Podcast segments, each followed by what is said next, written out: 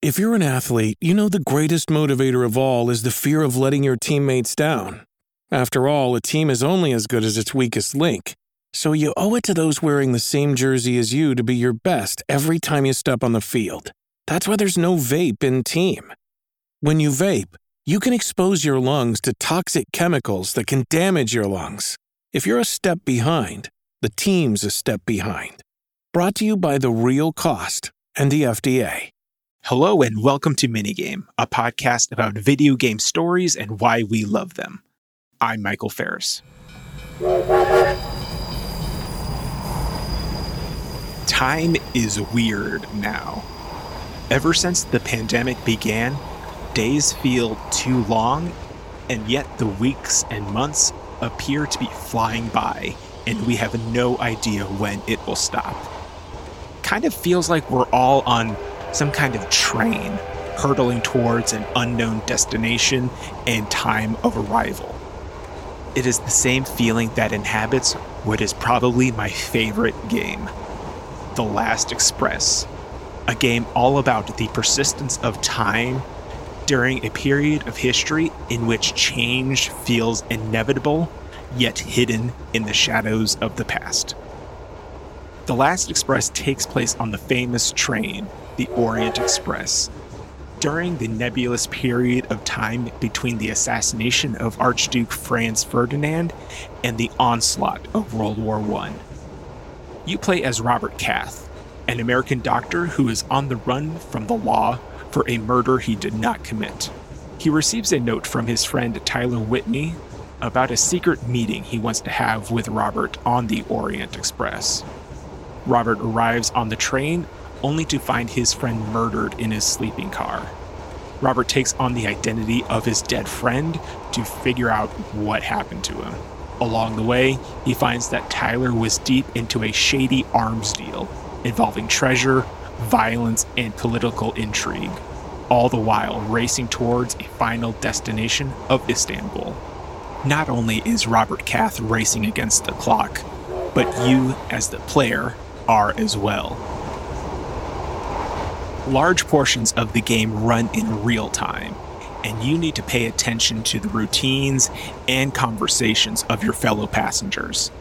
Eventually, you'll have to learn all the ins and outs of what everyone is up to and how they all relate to each other. However, due to the real time nature of the game, you also do need to think on your toes and act fast. Otherwise, you could miss a vital piece of information or an opportunity to snoop in on other compartments.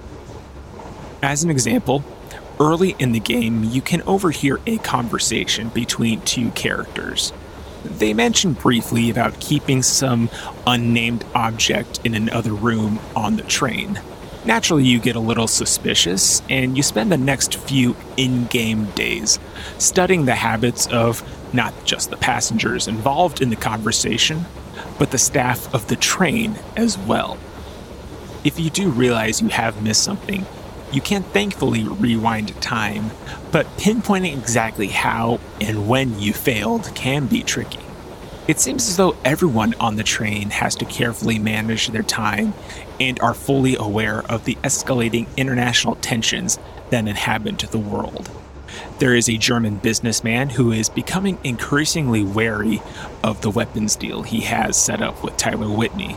There are groups of Russian and Serbian freedom fighters who always appear to be a stone's throw away from killing each other on the train. A woman is caring for her ailing grandfather who looks like he can pass away at any moment.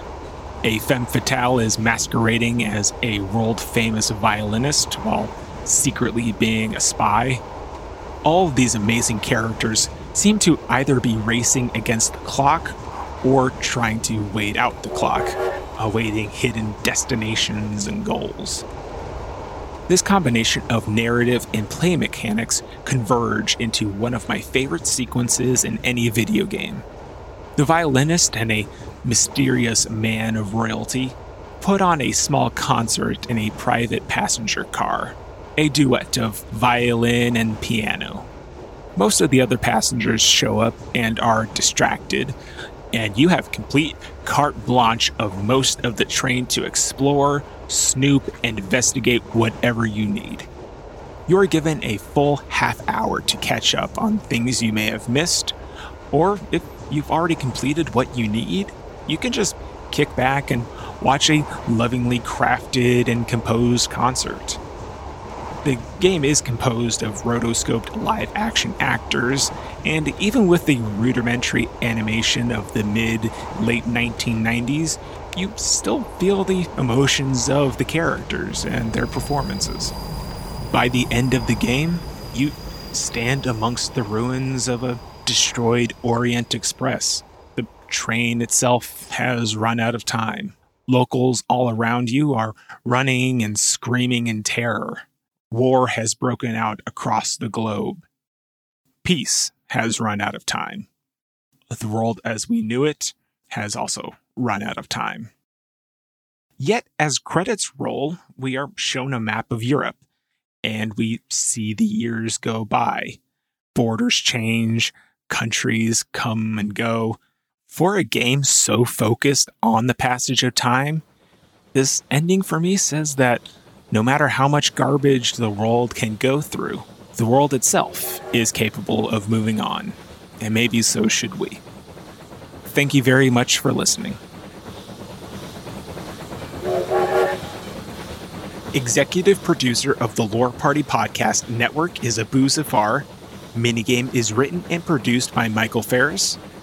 Original music for Minigame is composed by Lawrence Kelly subscribe to Minigame and all the other Lore Party podcasts on Apple Podcasts, Spotify, Anchor, and anywhere else you listen to podcasts. Follow Minigame on Twitter at Minigame Podcast and visit our website at loreparty.com. Thank you very much for listening.